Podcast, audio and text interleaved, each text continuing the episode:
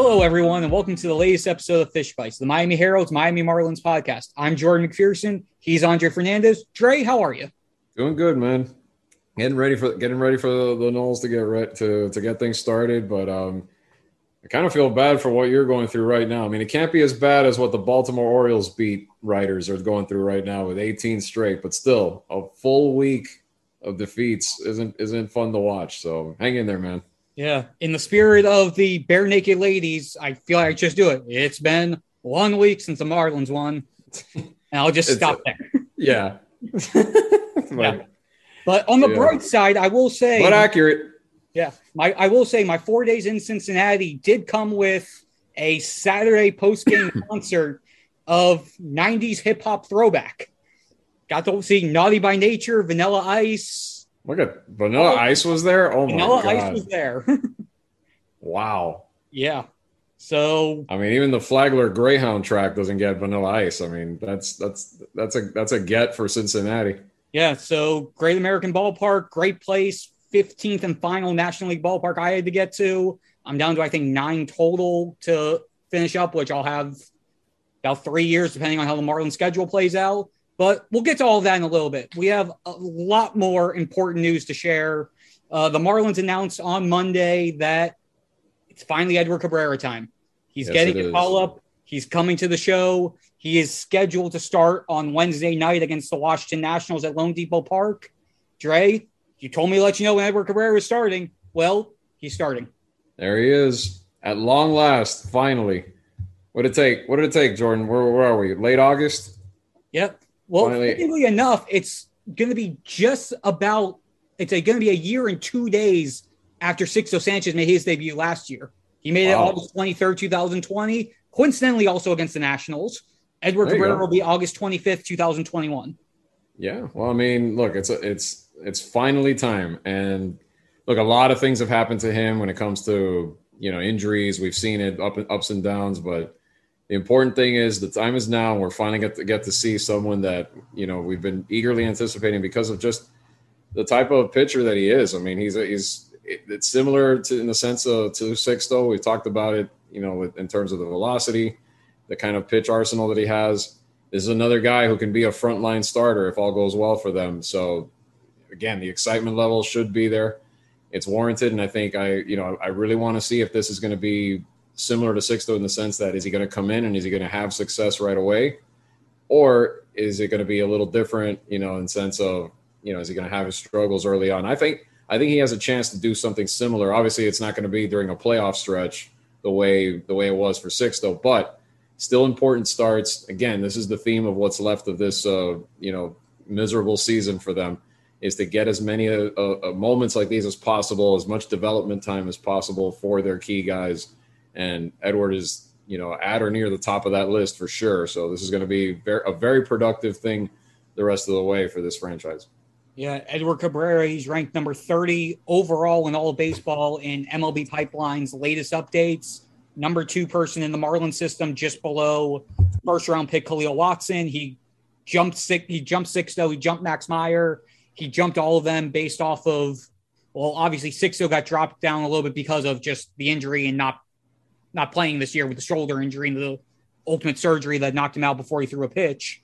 But Yeah. Edward Cabrera, there have been people even going back as early as the start of 2020 who felt like Edward could could and would potentially jump over Sixto as the top prospect in the system.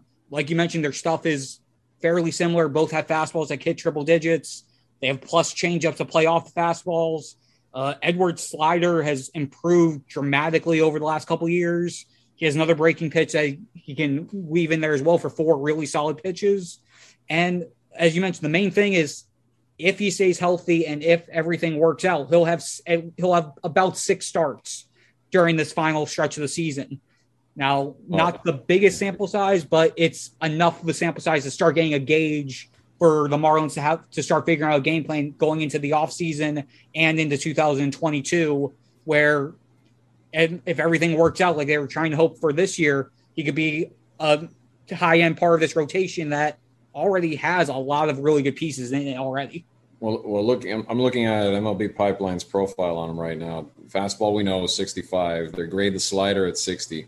They grade the changeup at 55. But I remember when I was at baseball, when I was talking, writing for Baseball America, excuse me, the changeup rave reviews. I mean, there were some people that thought it even had the potential to be even like a 70 changeup. Like it was that good. And they thought, they felt like that was the separator when it came to him was that yes, he's got the fastball, got the velo, but if he if that change really came along, maybe even if it wasn't maybe 70, but you know, to the point where maybe you know 60, three plus pitches is always the the big thing. You know, whenever you're talking about a starter, especially a frontline starter, if you have them not just above average, but but really plus pitches like that, you're that's deadly to have at the top of any rotation. So I mean he's very comparable to Sixto. I could see why, with all the issues that that Sixto's had in the last few months, why he's jumped them now by a couple spots. But I think it, the fact that if, if they can ever get Sixto back on the field and and right now, you've got the potential to have those two, like you said. I mean, that, that's that's exciting stuff for them in terms of the rotation. Then Max Meyer coming along and the rest. I mean, that that's what the vision was to have this great rotation put together with with those two guys.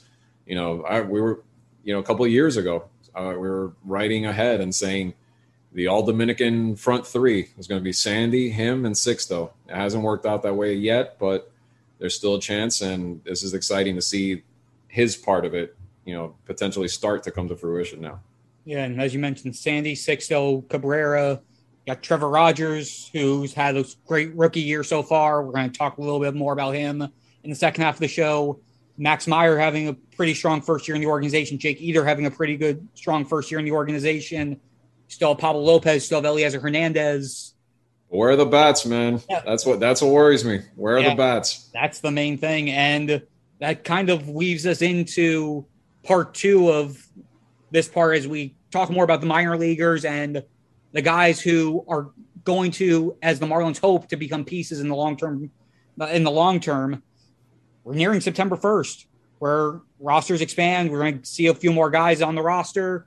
It's different this year in compared to years past, where the roster size is capped at 28 compared to in the past where you were able basically anybody on your 40 man was able to come up for the final month. Right. Now you have to be selective who you bring up. There are very only two two extra guys. Yeah, only two extra guys. And there's also the balance of with this year with the minor league season getting pushed back a month, triple A season runs until uh, early October, just like yeah, you can get more games down there now. Yeah. yeah. So the big league season and the AAA season are both the same, which sort of puts the Marlins in the catch twenty two situation where normally the guys who get called up are brought up because the minor league season's over, so you give them the chance to get some at bats here, some at bats there. Right. Whereas in AAA, some of your guys who you normally would bring up just to get some extra bats can still be playing every day down there right. which brings them into that spot where they've basically been with main guy who I think deserves a call up, first baseman Lewin Diaz.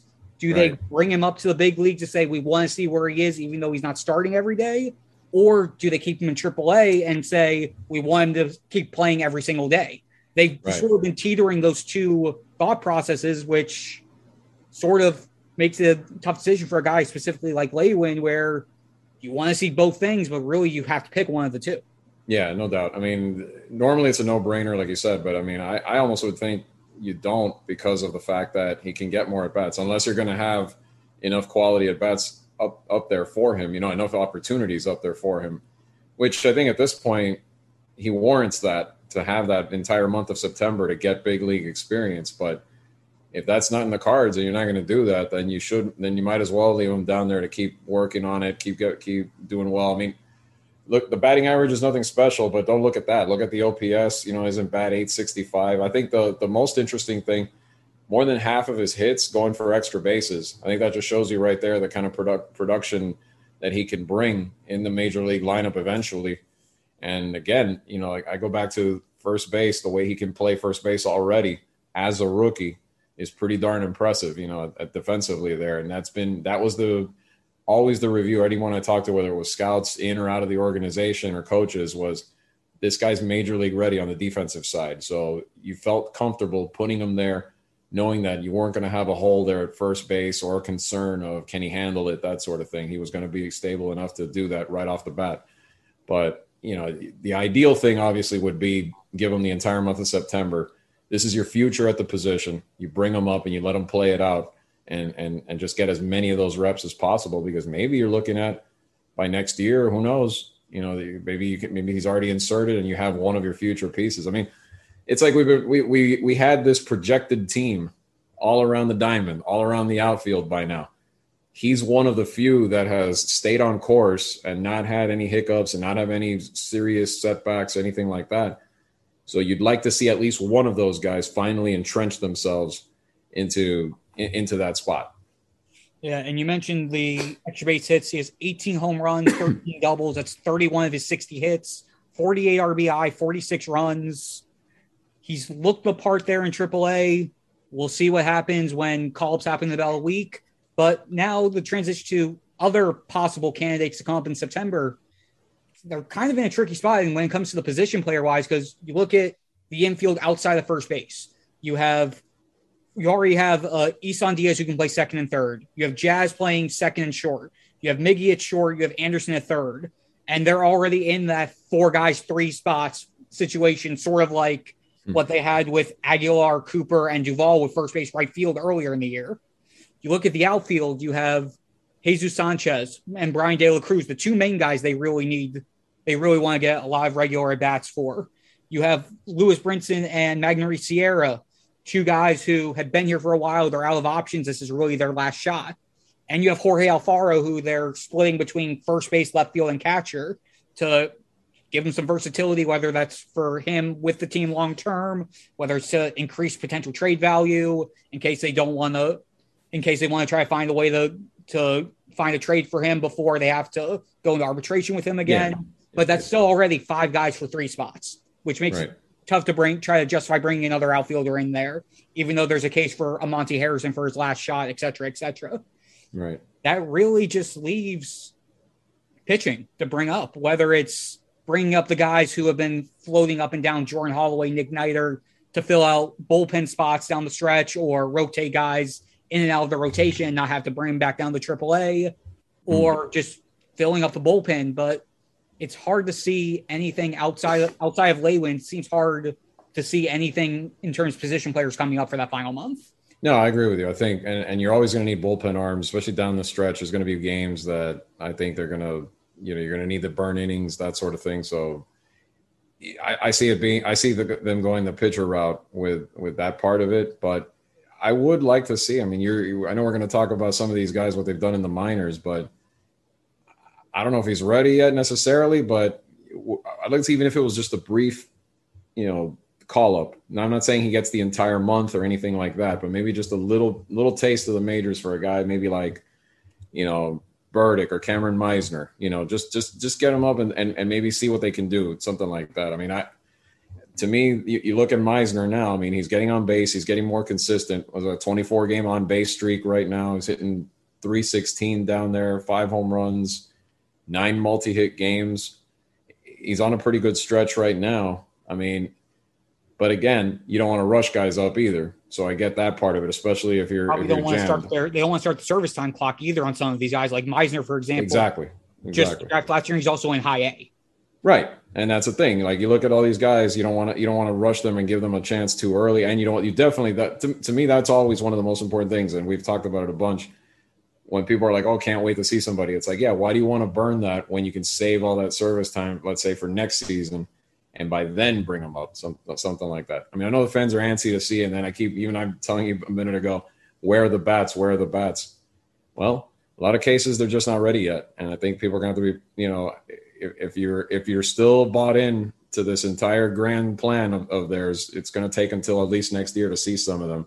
But in the meantime, circling back, I, I'm with you, and I think you'll see the Holloways and the Neiderts continue to get work because, again, down the stretch, they're going to have a lot of these games where they're going to have to use a lot of arms, and in order to do that, you're going to have to fill spots, and that's a perfect opportunity for those guys to continue to to develop. Yeah, and to do our minor league recap, since we're so heavy on the minors and the, the front half of the show, let's just knock out some of these other highlights. You mentioned Cam Misner, the 24 game on base streak multi-hit games in nine out nine of those 24 games. The part that's impressing me probably the most in that 112 play appearances, just 21 strikeouts. Yeah, 0.75% strikeout. Right. And that's what I mean. I know I, I you know, I, I may have jumped the gun a little bit in terms of the level he's at right now, but I just think he's progressing and eventually maybe next season could you could you you'd like to see him take a leap based on that you know what he's been able to accomplish and the consistency that he seems to be having at the plate. Yeah, and then a couple of the double A double A bats there. Uh, Griffin Conine hit three home runs over his final two games this weekend, Saturday and Sunday. He now has 34 home runs between Class A Advanced Beloit and Double A Pensacola, leads minor league minor baseball. league home run champ. Yep. But he also has a healthy 152 strikeouts in 408 plate appearances. And that's why he's not ready yet. Yeah. Which is why, again, I know everybody loves to talk the home runs and all of that. And I understand why you're getting hyped up and excited about the power, but you yep. also have to look at the other side of the coin we do have to experience we have to see the reality of what's going on when the home runs aren't happening and what's going on with the rest of the at bats as well. I talked with Griffin right before he got promoted to double A. He he acknowledged that his strikeout rate is too high. He knows he has to to work on it, but you can tell that that's still a work in progress. Yeah, you can tell. I mean, uh, little by little, I think. I mean, I, the problem is like you see it's a little bit alarming when you see guys that that it has that drastic of a spread you know what i mean? But that's what the, that's what this timing is for. I mean you hope he could find it. Conine of course though not one of those younger younger prospects so he has been at this for a little bit already. So that's this is already kind of like similar to monte harrison and you know where you want to already see some tangible progress and hope that they can turn out to be what you're hoping for. But you know the longer it goes the longer it goes you hope it's something where they're just not figuring it out, or maybe this is the player that they're going to be. You know, is it good enough to, to get to where they want to get to? I mean, that's time will tell. And I think he's another one that going in the next season we'll see more of. But I think if you dive diving a little lower into the system here, good to see that, as you pointed out, Dax Fulton and Eury Perez both headed to Beloit, especially Eury Perez. Again, that that that high that, that quick riser there that that's been getting a lot of buzz this season.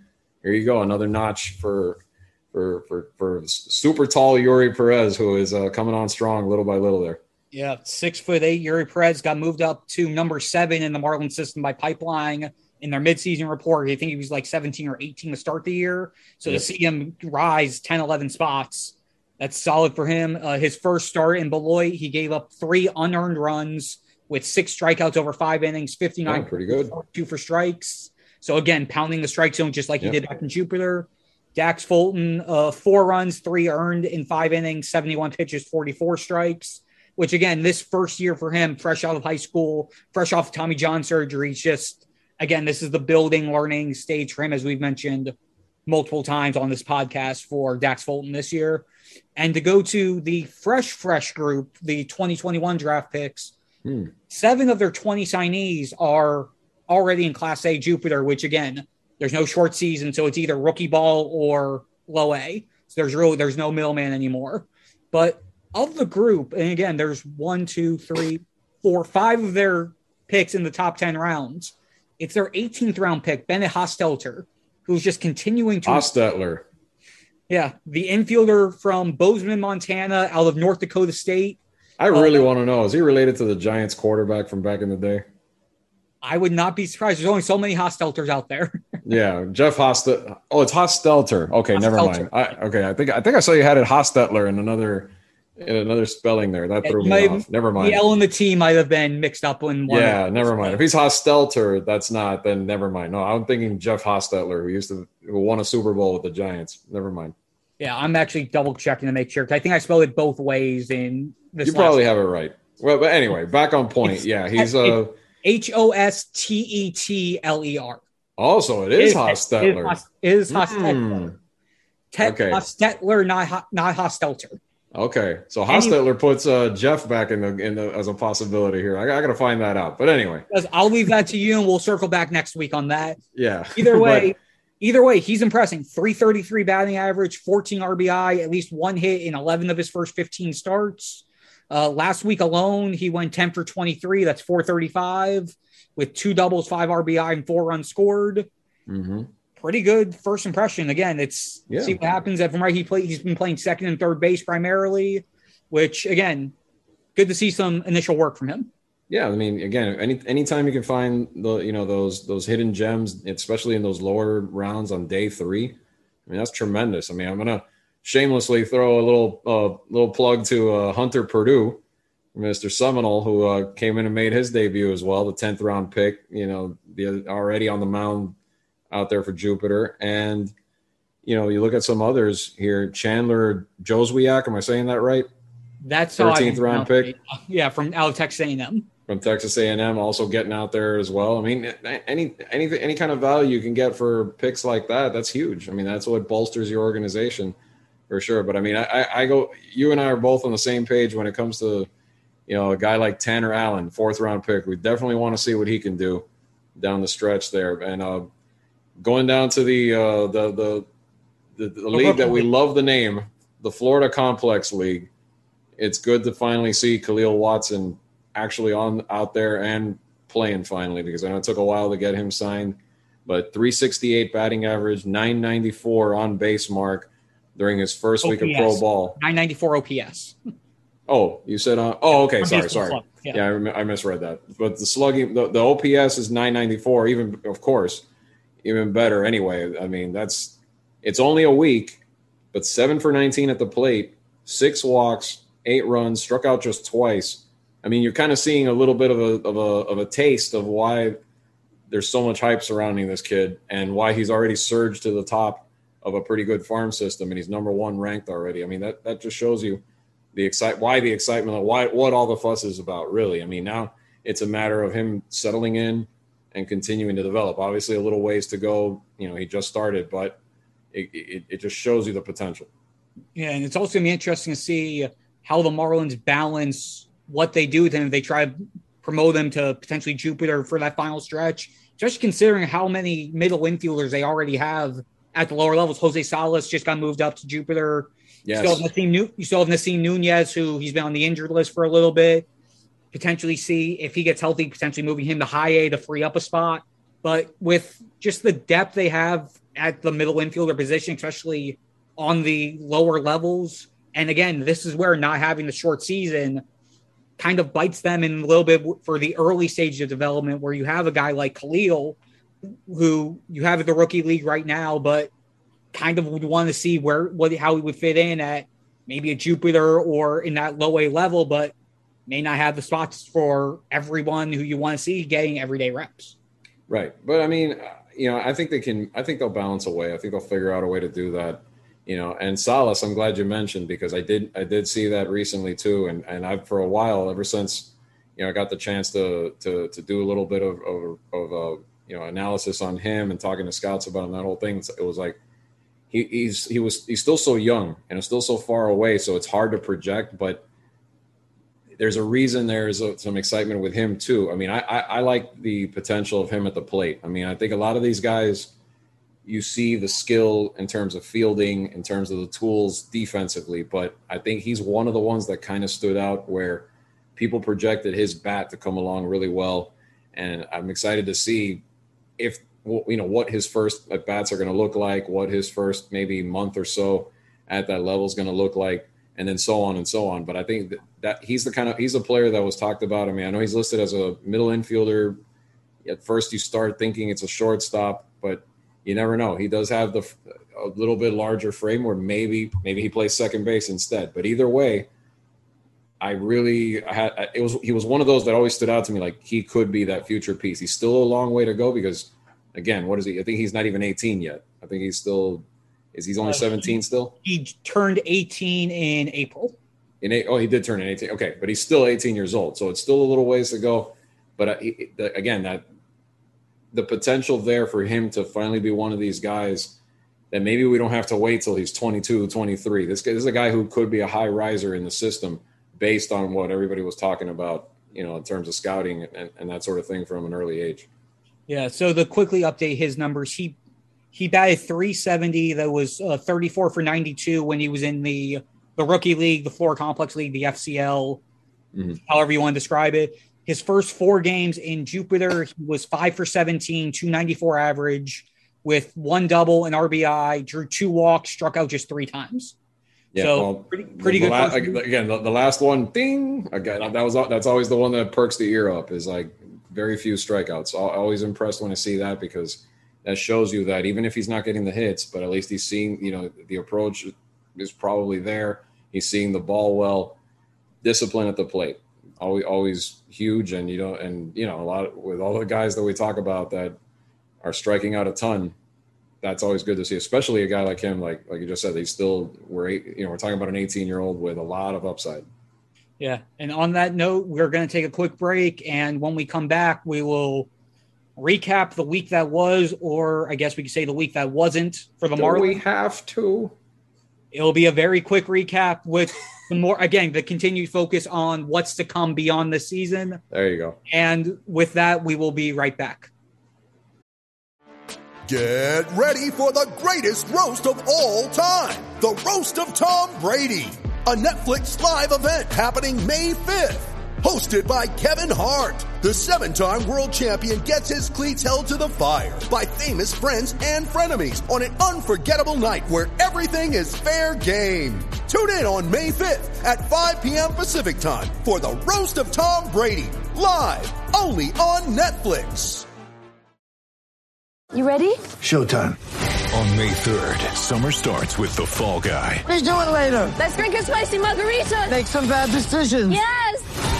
Audiences are falling in love with the most entertaining film of the year. Fall Guy. Fall Guy. Fall Guy. That's what the poster said. See Ryan Gosling and Emily Blunt in the movie critics say exists to make you happy. Trying to make it out? Nope. Because I don't either. It's not what I'm into right now. What are you into? Talking. Yeah. the Fall Guy. Only in theaters May 3rd. Rated PG-13. And we're back, everyone. So, since the last time Andre and I talked, or last time we put out a podcast, Marlins have gone a healthy 0 for 7. healthy. Yeah, your choice got, of words. They got swept in three games at home against the Atlanta Braves 12 to 2, 2 to 0, and 11 to 9. And then they lost a four game set in Cincinnati 6 to 1, 5 to 3, 7 to 4, and 3 to 1. Did you get all that? Good. The Marlins are now 23 games under 500 heading into this next homestand. But again, at this point, where's that all, run differential now? That's a very good question and something I haven't checked in a while. Give me two seconds and I will pull that up. Since everyone was so hung up on the run differential for half the season, well, where was as, that run differential? Yeah, well, if I remember correctly, the Braves are the only one with a positive run differential in the NL East, and that is still the case.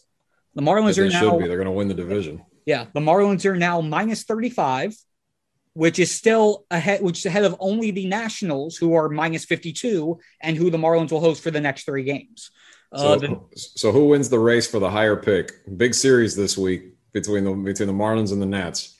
Yeah, yeah. This is basically between this series and the three games they play in DC. This is going to determine who gets last place. Gotta Unless keep, gotta, gotta keep streaking, got to keep streaking to yeah. get higher in that uh, draft order. Yeah, but and also again, if you're a say, remember the Mets are still sliding too. They're they're on, they're only two games. They're two games under 500 right now. The Marlins yeah, play them ten times. Yeah. They've been again as of right now. The Marlins are fighting for fourth to try right. to avoid last place right now. But, are they though? yeah, the Marlins are. Or should we say they're fighting? Well, they're fighting for fourth, fourth place in the draft order. Aha! Ah, I see what you're doing there, Andre. Yeah. But again, at this point of the year, just as as just has been the case for many of the last few years. This time of year is more about seeing what you have, seeing these young guys who are up here and trying to just get that gauge for the future. And the Marlins do have some pieces that they still need to continue to get the gauge on.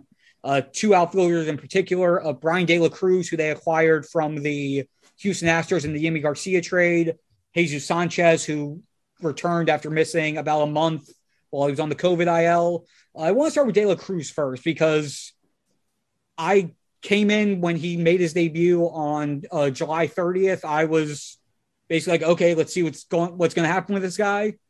He's batting 75 at bats in. He's hitting 307, two home runs. He has hits in all but about a handful of games, and he started basically every game he's been up here. I mean, long term, he's most likely going to be a fourth outfielder, but for a first first month, especially after being a minor leaguer for seven years, grinding through that to show show what he's doing right now. It's been it's been a delight. It's been a delightful revelation to see this guy. And it's funny because two of two outfielders have really been two of the highlights within such a you know such misery lately, and that was you know the way Brinson was coming on strong recently, and now De La Cruz. I mean, they they may have found something. Like you said, maybe he's the fourth guy eventually. Right now, he's not, and I mean, you can't afford to say he's a fourth guy right now because it's not like you're swimming in that much outfield depth at this level. Exactly. But down the road, I mean, this is valuable experience for him right now, and this and and the fact that he's responding and this is major league level pitching right now that's tremendous. I mean, this is, that's a great find for them. You know, overall in the, in the long run, you never know. Maybe this, maybe he ends up being a piece that they weren't expecting initially. So again, it's it's definitely one of the silver linings on on on a season that's really had not much of it. Yeah, and the other outfielder Jesus Sanchez got that he got his chance back in uh, mid June. Played pretty solid for that month before the All Star break, and then right when he comes back, he's on the IL, gone for about a month. Made his return on August 16th, had two really sluggish games against the Braves in his return. And then his final at bat in that Brave series hits a big two run home run in the ninth inning as the Marlins try to claw back in that game that went from looking like a complete blowout to being only an 11 9 loss, which again, the final score showed it being a lot closer than that game actually what actually was. Yeah. Yeah, deceiving. But, they did have they did have a few games that were tight and and were close. I know like Sandy pitched another good game, you know, in, in Cincinnati, and unfortunately, you know, had no offensive backup in that one and weren't able to pull it off. But which has but been yeah, a theme all year. it's yeah. I mean, that's the thing. That's why that's why we're talking farm system once again and and uh, selling hope instead of uh, talking about the major league team. You know, and on on August twenty third. Yeah, but with back to Sanchez really quickly, he hits that home run that final home game against Atlanta, and then he's basically he's hit. He has at least one hit, or I think it's the tally is uh, four hits over his last four starts. Worked some pretty good play appearances, and again, this is a guy who we saw got a taste of last year. Only had 25 at bats, and things started to struggle, and he looks a lot more comfortable and confident both at the plate and in left and right field. And at this point, it's let's see what happens over these final six weeks with him as well. Yeah, definitely. I, I, and again, it goes back to evaluation completely in that. And another guy, I mean, transitioning here, I know you really wanted to talk about Trevor Rogers. And you know, you were able to talk to him. You, you had a one-on-one interview with him in Cincinnati, and again, a big piece of the Marlins' future, and a guy who, you know, with the season he was having, has had a really rough month. So I'll let you tell everybody what you you know what what you guys talked about. But before you do, just want to say, hang in there, Trevor, and we're we're you know we're pulling for you, man. Yeah, I need to echo that as well. Trevor has been on the first. It was the family medical emergency list in on August third. Then got moved to the bereavement list on August tenth, and then because you're only allowed to be on each of those lists for a week, seven days max in, in a span. On the on August 17th, the Marlins moved him to the restricted list. Uh, he's been with the team for about a week now, coming back. He again hasn't pitched since the end of July, but he went through so much over a two week span that I I commend his strength. I have no idea how he's functioning and focusing on baseball at this point in time.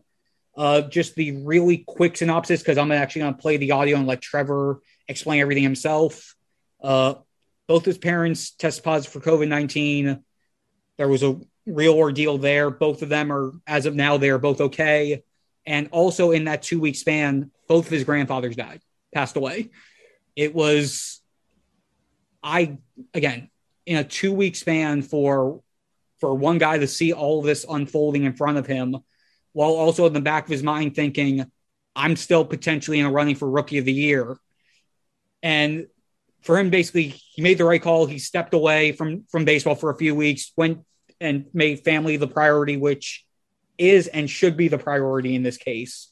And now he's working his way back. His ultimate hope is to be back for the final two to three weeks of the season. He has to throw a couple bullpen sessions, has to probably make a, a rehab start or two, down, likely down in Jupiter, just to get the innings under him before he comes back. But Trevor, just want to say first off, first off, I'm we're here for you. Our thoughts and prayers are with you and your family.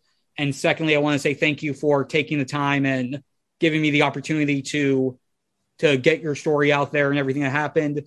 And with that said, here's Trevor Rogers to explain everything in much more detail.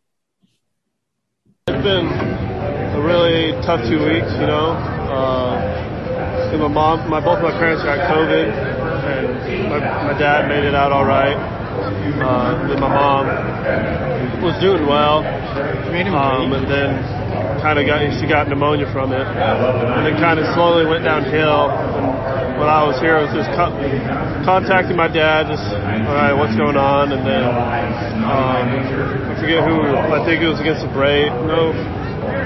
Anyway, I forget we were someone against uh, at home, and he said my mom got airlifted to another hospital and put on a ventilator. So I mean, when you hear that and your mom's not breathing on her own and she's sedated, um, kind of last thing I want to think about is baseball. So I went back home and just spent time with my with my dad because it really hit him hard. Because there was there was a few moments where it got it got really scary and like man, I think the worst of the worst might happen. But my mom, freaking tough woman, she battled a lot of prayer, a lot of answered prayer, and uh, she got through it. And uh, thank God she she made it home yesterday. And uh, on top of that, I lost both my grandfathers within a week of each other. So it was just like one thing on top of another. It, it was tough, you know. It, it sucked, but I know that both my grandfathers are in a better place and they're not uh, suffering anymore. And my mom's back home, so it was it was tough two weeks. And I was just happy to talk to my mom again and see that she's doing better. And so yeah, it was it could have been a lot worse, but uh, she made it through. Uh, man, this organization has been unbelievable. Um, from Jeter to Kim to Donnie to Mel to Brian. Daniel even reached out a few times. I mean, all my teammates, like everyone reached out, like take your time. We're thinking about you. We're praying for you. Uh, it's something that meant a lot to me, and it's something I, I, I won't forget ever. It's, uh, this this organization is like it's my extended family. After that, I, I, I truly believe that. All right, and once again, I just want to thank Trevor Rogers one last time for being so open and willing to explain everything that's been going on. I know that was not easy in the slightest, and we're hoping for the best for everything moving forward. No and doubt. No yeah, doubt. and to wrap up the show on a little bit more of a brighter mood, bright on a lighter tone, uh, I have to give a big congratulations to good old Miguel Cabrera. Hit home run number 500 on Sunday, and this is a long time coming. And for the former Marlin, now Detroit Tiger, Miggy, congratulations, man. Yeah, I mean, it took me back thinking about that. You know, I mean, we always talk, we always remember Miggy, what he did in 03 and as a, as a rookie and everything. But uh, like, I, I had memories of going to to the parade back in the day and and seeing him on the float and. And, and like you look at Miggy now, and you're like, wow! Like you just you remember when Miggy had the the baby face, and he was just 20 years old, and what an amazing career! And let's not let's not forget triple crown winner you know the one the, the of, of this the only one of this era i mean it is just remarkable enough but now 500 and i hope he gets to 3000 darn it because he's he's he's knocking on there and i don't know if he has enough time to get it done this season. It's going to be close but if he doesn't i hope he can come back next year and and and eclipse that mark before he calls it a career. Yeah, he's 45 hits away, 2,955. He's going to be close. Yeah. It's about 35 games left in the season. yep That would He's going be to go on a tear. I mean, if he, if he gets hot, maybe he can do it. But let's say if he comes up a few a few hits short, love that would love to see him come back next season. And the Tigers have been better this year, so it'd be good if he was still a part of that. Comes back next year, maybe nice little three thousand chase in, in April. Mm-hmm. Yeah, that's definitely going to be fun to see. We'll have to watch that as un- that unfolds. And on that note, that's going to wrap it up for for us this week. Uh, thank you so much for listening to Fish Bites, the Miami Herald's Miami Marlins podcast. I'm Jordan McPherson. He's Andre Fernandez. We will be back again next week. Thanks so much, everyone.